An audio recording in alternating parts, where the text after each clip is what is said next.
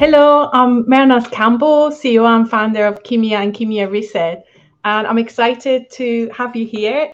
I'm really passionate about helping pharma field professionals to feel confident about using technology to improve the quality of their engagement with healthcare professionals. And for me, is the human side of digital transformation, enabling people to use technology is what I'm really curious about. And to explore this topic, I've been interviewing inspiring pharma leaders to learn from them and share their perspective. I just came back from Next Pharma Summit in Dubrovnik, and it was so refreshing to see it was all about people, not technology. It was about enabling people to use technology. And I felt for the first time I was surrounded by a group of people who also cared about people as much as I do. Uh, and um, I'm delighted to have Rob Koster, uh, Rob, Director of Customer Experience at Havas Health and you with me today. Hi, Rob. How are you doing? Hi, Mehrnaz. Uh, thank you so much for inviting me on here. I'm doing really good. Thank you. Perfect. Let me just tell you a little brief um, introduction for Rob. Um, he helps life science teams transform customer experience, and customer experience is his new title. He's a director of customer experience, and he does that through using tech, data, uh, AI solutions, and through thought leadership. Um, I've checked him out on LinkedIn as you do, and he's a proud father of. Uh, he's a proud father, and according to his LinkedIn profile, he's a, a rubbish musician. Um, uh, we were chatting about this earlier on, and I think it's really funny. Like, it's a very British thing to do. If you're good at something, you say I'm rubbish, right, Rob? I bet you're really good at music. Are you? I'm no, I'm not. I'm not brilliant at it. I can I can break out a tune. Uh, technically, I'm not great, but I don't really care because. So, uh, what do you play? A uh, bit of guitar, bit of piano, bit of drums, bit of most things. So I just really like playing music the fact that you play three musical instruments means that you're really good. I mean, if you were in America, you'd be saying, oh, "I'm really awesome," but because you're British, you say, "I'm rubbish," right?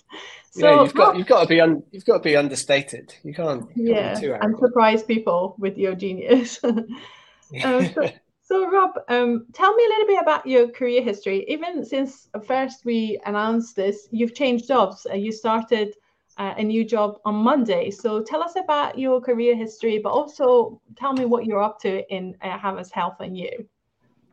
Yeah. Uh, so my career has been pretty diverse. Um, I think I ran a pub. I've been an ice cream man. I've worked in market stalls and shops, and you know, for big companies like IMS now IQVIA uh, working client side. I was seconded to Pfizer for a couple of years um, in the healthcare space, been agency side, I've been tech side. So recently leaving Tan- Tangent 90 uh, and at places like Aptana. But I think where there's been a consistency across all of them is I've gone with that human approach. So, you know, it really speaks to where we are right now and trying to change things to innovate to to drive forward because if we're not moving forwards then we're basically going backwards. Yeah. so um, in truth you know have i found what i'm looking for personally in in the roles? Maybe not but i feel as though i'm getting closer. And i think with the recent move to havas in the cx space that really is kind of where my passion is right now. And i know that havas is a great organization where hopefully i can continue to make more of a difference. Mm. Oh, I came across them last week. They did an interesting presentation. I think it was a different team in Havas. Um, they were talking about mental health for healthcare professionals, and it was very moving. Um, I, I, I, was I was really um, I was really impressed with the topic they opened up, and um, I've been posting about it since then as well. But um, I like to find out more about them, so maybe you can educate me. But uh, going back is interesting because I actually met you online, and one of the reasons I wanted to interview you because I felt you had a refreshing perspective. You really cared about the humans uh, and what we need to do to make sure humans getting the most out of the technology rather than just focusing on technology. And I think some of the conversations that me I've seen you being engaged and involved in that grabbed my interest was everybody's talking about omni-channel, multi-channel and sometimes they even use the two words interchangeably as if they're both the same thing. Uh, I was talking to somebody, I think they said they interviewed someone, and in the interview they asked them what's the difference between omnichannel and multi-channel. It was a marketing position, and they said nothing, they're the same thing. So I'm just curious to know what's your views, what's the difference, and maybe you can explain it uh, articulately better than what other people are using to describe the two words. Yeah, no problem. So in my mind, there's a there are two answers to this question. So there's the practical answer, and then there's the uh, strategic, more um, kind of higher level answer. So from a practical level, in my mind, uh, multi-channel is more outreach. So if you're a company, farm company, any company, you want to try and use the channels that are available and where your customers are, and that could be in person, that could be email, that could be social media, it could be website, it could be whatever. But you have to create content that then, you know, uh, is fit for purpose within those channels. Uh, so that's what I, you know, multi-channel is outreach. Omni-channel is more the customer experience. So they should be getting the right, the same experience across any channel. Um, you know, whether it be any a website, email, any of those channels, it should resonate in the same way, and mm-hmm. that's where it's more difficult. The the other answer to this is if you think about it from a mindset point of view, they're both similar mm-hmm. in that you know I would say omni-channel supersedes multi-channel because again it should be aligned from the quality point of view of, of uh, the experience, but you know we'll get to it a bit later. Yeah, but I think having that omni-channel customer experience first mindset is one of the hardest things that we've got to overcome in healthcare and pharma. Actually mm-hmm. doing it, not not just talking about it. Yeah. And it's really interesting because last week Dario at Next Pharma actually talked about customer experience and he shared his customer experience of visiting um, Harry Potter World and um, how his experience went through a cycle but he left the experience being really happy and delighted. So I think in pharma, we don't often focus on that. We don't measure it. So if you don't measure, you're not going to focus on it. So uh, I'll be interested to explore more about your thoughts on this. Uh, uh, hi, Keith. I think you joined us. It's good to have you here. Maybe you can share your perspective on the chat, Keith, so we can, you know, benefit from your perspective on it. But I was going to ask you, uh, Rob, how do you believe pharma can best improve the customer experience? Um, I think this is a massive question, and I think it could take up the whole of, of our chat um, right. and more. Um, but I think echo, you know, echoing what I just said. So I think the mindset needs to change, and I think where it needs to change is um, there's a potential for CX to be another buzzword, like an omni-channel, like a multi-channel, like a modular content and you know other buzzes that have come over the years.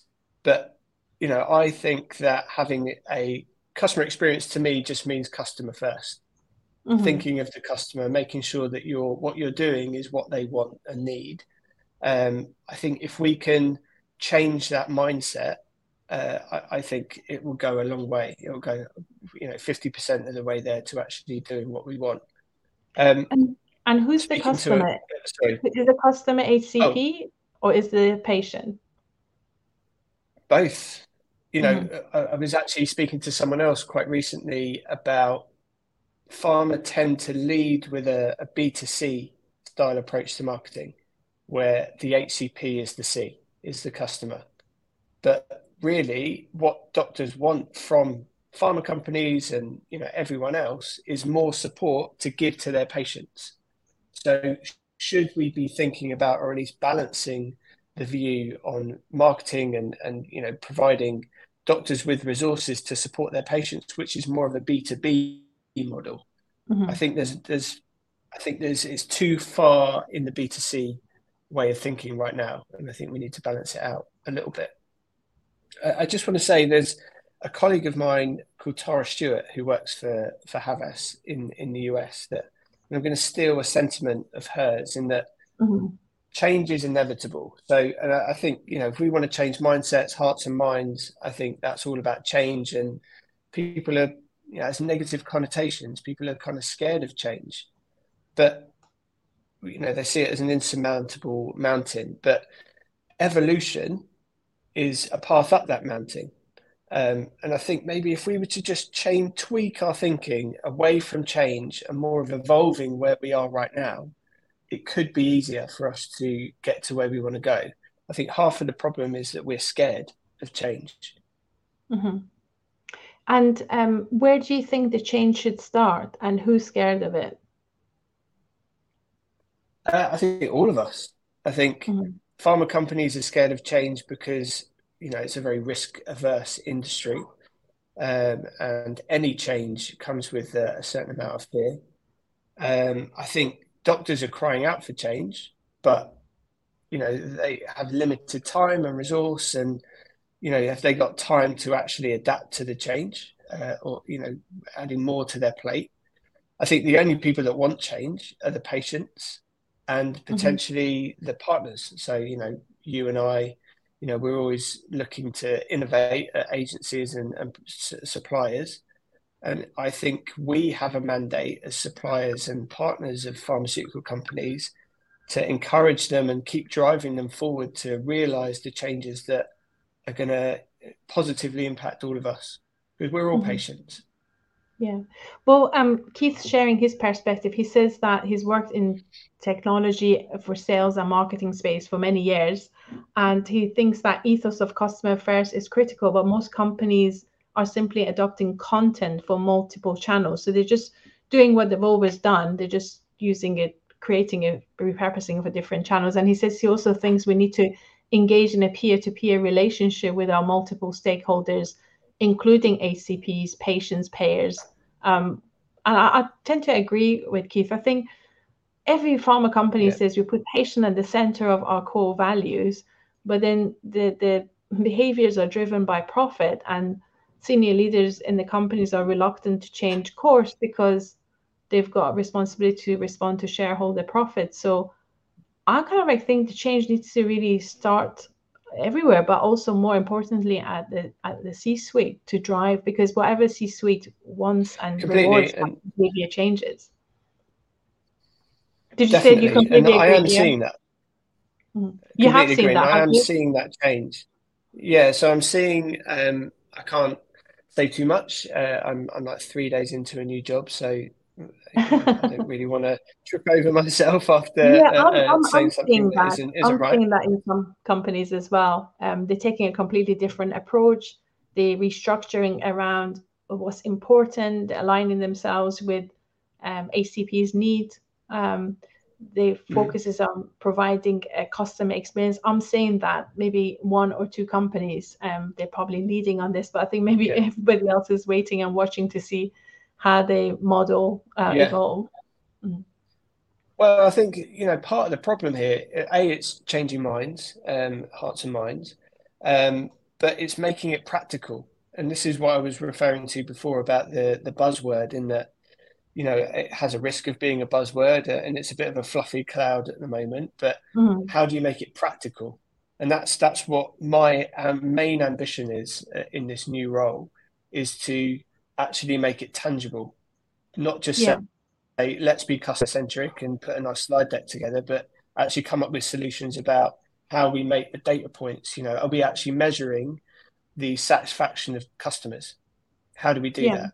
How do we actually create the dialogue, as Keith was saying, with our multiple stakeholders, including doctors and patients, etc., to to really push that and push us forward?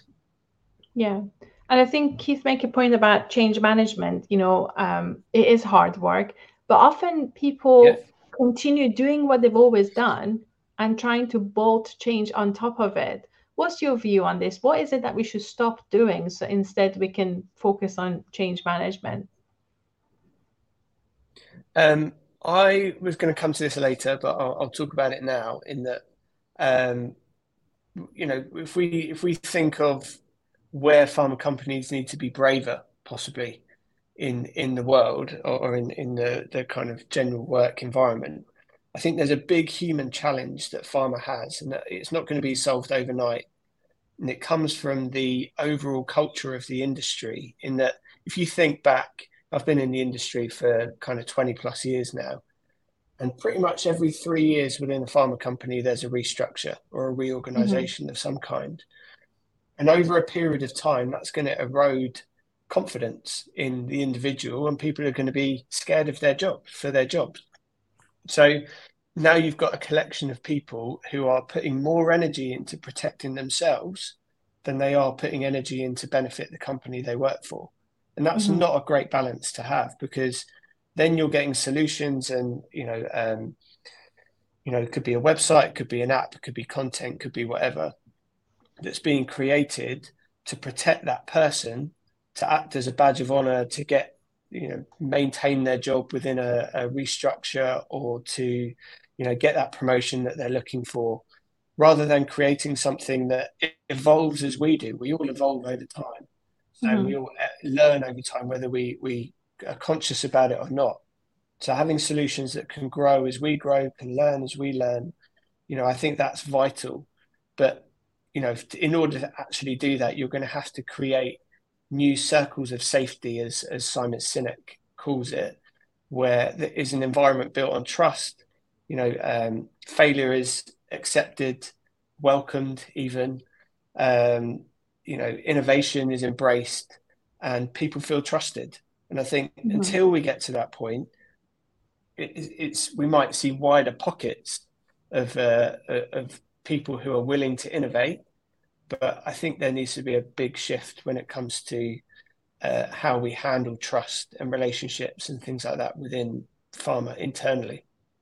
Yeah, and I think if people are scared of their jobs and they're doing what's required to maintain their position, is a completely different mindset that if you think no matter what you do you're not going to fail because that's deemed as learning experimenting and you know evolving um, so i think yeah, they're completely absolutely. different mindset. What do you think companies are, is anybody actually doing that right? Has anybody got it right to have that environment in the company?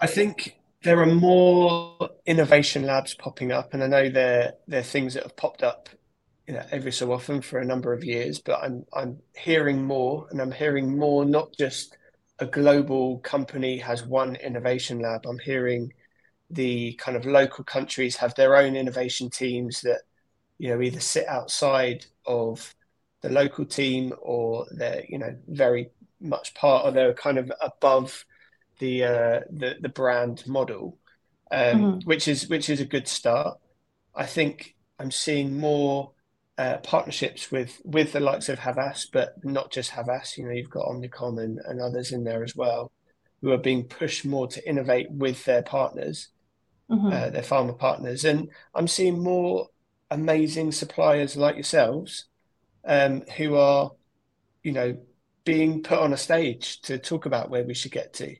And ultimately, we are just a collection of humans working yeah. to you know benefit humanity in in some way i think i don't think there's a person who's looking to you know do really bad things in in normal society so we're all trying to make a, a bit of a difference so let's do that together. Yeah. I think for me um change creates uncertainty and uh, you know nobody can actually predict details of what's going to happen. But what's really important is communication just explaining why we're doing it and then keeping people informed. I feel the company leaders have a responsibility to be the kind of like the champion for change and provide that reassurance, provide that communication, say, like, this is where we are now. Maybe we don't know exactly where it's going to lead us, but we're going to go to explore and we're kind of like doing this together because if we don't do it, or we're just going to go backwards. We just need to evolve and move forward with it. And along the way, we figure it out. But if there's a big enough why, why are we doing it? And they communicate what we're doing, then everybody can figure out the how together. But I, I don't often see that strong leadership coming to communicate it. What happens is people go in the C suite and like huddle and they're trying to solve the earth problems but they don't actually communicate out to the field to let everybody else knows what they're thinking where they're going and i think when they don't communicate that lack of communication creates fear itself because people think people always think the worst when they don't know what's happening So maybe there's a, there's a role about internal communication to keep people informed. Um, I mean, people so are talking talking about. Funny, yeah. Go on. Sorry, I was just going to say it's funny you talk about that because I've been learning or trying to educate myself a bit more on communication recently, and I came across a study uh, that was the only study of its kind, or the biggest study of its kind, that matched happiness with health. Uh, I think it was Harvard University that did it, mm-hmm. and it mm-hmm. covers about 700 odd people, and it's at the moment covered an 80 year period, with descendants of the original group of people now being measured as part of the study. And the main thing that came out of it was to make people happy and engaged and, and stuff like that from a health point of view, but also a communication point of view. Uh, it's relationships is the key mm-hmm. differentiator. A very human thing. Um, you know, there's some stats that came out of it that I'm going to read. So, uh, men on average tend to live 12 years longer, and women tend to live seven years longer if they're it says if they're married, but I think it, it relates to lasting, strong relationships. If they have mm-hmm. a trusted relationship, then it's proven to prolong life, which is, you know, amazing. Um, yeah. And you know, a really good relationship is is built on good communication. And maybe during COVID, we kind of lost that a little bit because, you know, we we were all locked into our homes and communicating over over digital channels and whatever. I feel as though we're still coming out of that. You know, even though it's a few years past, we've all got PTSD from COVID still. um, you know, we're the world is a bit more of a negative place, and I think there's a love for this summer to be. You know, the the '60s had the summer of love. I'd, I'd love to see that again, just yeah. to get us back to where we were from a, a very human relationship point of view. I think human might be too idealistic, but I think human relationship is important. I, I actually think COVID brought us closer because we were suffering together, and I think suffering brings camaraderie in some way as well. Um, you've got a couple of comments from uh, Gaurav. It's good to have you here, Gaurav. By the way, um, he says that regression to the mean is a very real danger for any individual who feels that they are innovating beyond the norm and um, peers stick and peers stick to safe zone of operability operate operate is it operability i can't even say that word. but um yeah, yeah. and laura's con- con- contributing saying that she agrees if people don't communicate their vision it is hard to bring people along on the journey communication is key to trust and yeah i, I thank you for that for sharing that laura um I, I think the norm in pharma is when they don't know what's happening they they they, they, they go into their cave rather than coming out openly saying, we don't know where we're going, but the purpose we have is too big. We want to save people's life. And this is the next stop. Let's figure it out together. I think they would bring people more with them rather than just keeping everybody in the dark because that creates uncertainty. So maybe you can echo that in Havas Health and you to the leaders. I'll try. Absolutely.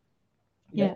So um, Absolutely. um, I was going to say, um, what what would be the, if you could change the industry in one positive way?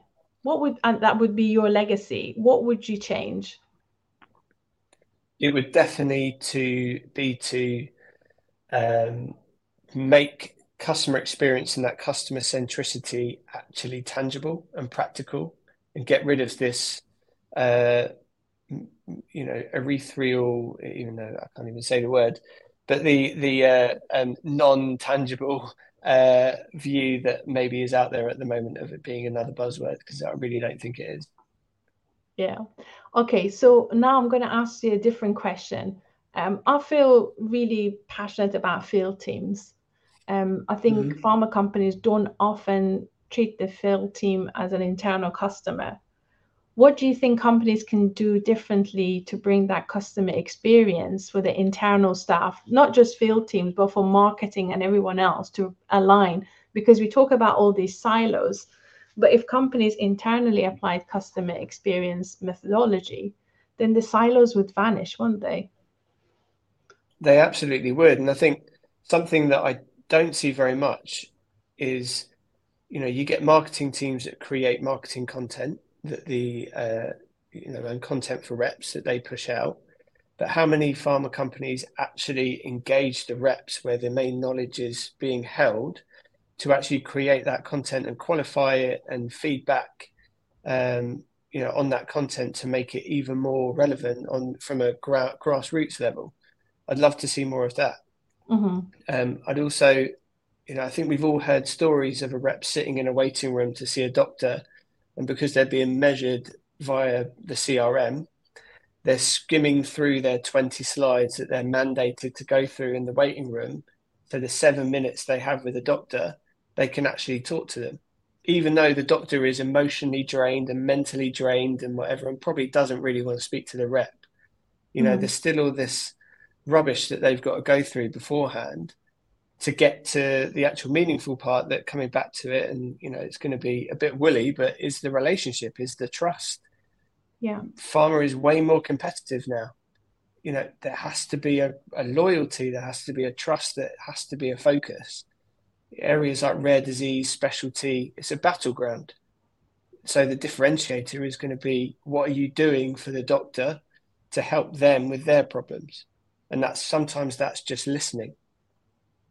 Yeah, I agree with you. And I think if you truly if you truly focus on helping them with a pain point, that's when they see us as an ally rather than somebody's there to sell them something. If you truly take solutions to them um, and the solution help them alleviate their pain points, then we are seen as a trusted advisor, not just a pharmaceutical I mean, sales or medical representative. Well, this this might be a bit controversial, but you know, if I could do possibly one thing, I would actually drop the name sales rep, and I would start using pharma rep instead, as in you are representing the pharmaceutical company, not the sales target. Yeah, I think we we we're beginning to use the field teams as a terminology because it doesn't matter whether you're MSL, yeah. um, KAM, yeah. you are a field team, and we all representing representing the respective companies. So it's like field teams is an interface with the um, HCPs. Um, so yeah, yeah, maybe we need to change the terminology. I agree with you. I think the the different countries have different connotation to sales in US they love it. In UK there's a negative connotation associated with the terminology of sales. So um, yeah maybe it's better to have a more generic terminology. It's been absolutely yeah. amazing to have you here Rob. Thank you so much for coming and sharing your insight. Thank you for reminding us the importance of relationship as a pillar for building trust but also for kind of like yeast that could create that customer experience. And uh, I'm you know, I hope you would do great things in Havas. I know it's been only three days you started the job, but I think with the vision and the attention you have with people, I'm sure you can do great things. I'll try my best. No, I've got great uh, hopes for you. And I was going to say, I'm just going to, conscious of time, it's been great to have your contribution and feedback in the chat. Thank you, Keith, Gaurav, and uh, Laura. And I just want to kind of wrap up um, our session today by just saying that. Um, we shared um, our recipe because I felt we got our arms around this digital transformation and communicating using online content maybe a little bit earlier because I moved to US and started working remotely in 2017 when it was not so fashionable. So we shared our recipe and uh, through Kemia Reset, and we tried we did some research and we tried to make it fun and make it learning uh, engaging and we focused on the human side of the digital transformation and we found in a very short period of time were able to increase field teams' confidence, uh, quality and quantity of their engagement to the point that compared to pre-pandemic was five times more. Uh, we won several awards for disruptive innovation, and even last week we were featured in Digital First magazine, which was great. Um, I'm developing new content for the field teams, um, but also I'm writing a book around um, this topic. It's called the Omni Advantage and is designed for uh, commercial leaders in pharma to be able to lead their organization through this change and focus on the people that perhaps we left behind. So, if you're looking um, for a solution to help your field teams gain confidence and embrace digital tools and online content, or you just want to have a chat to figure out what your challenges are, get in touch because we would love to hear from you. Thank you, everyone. And thank you, Rob, for being an amazing uh, guest in our digital transformation series. And um, I'll look forward to catching up with you all soon. Thanks, Melez. It's been great. Thank you. Bye.